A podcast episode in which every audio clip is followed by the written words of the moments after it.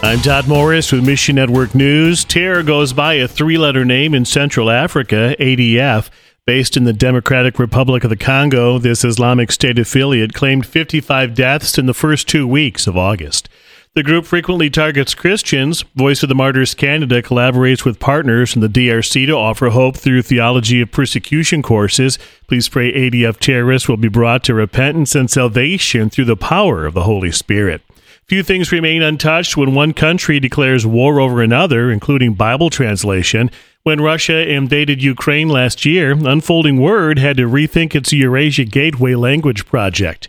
Today, church centric Bible translation continues in four former Soviet Union countries. Pray that believers can overcome every obstacle created by Russia's war and learn more about Unfolding Word and the Eurasia Gateway Language Project at missionnews.org, a service of One Way Ministries.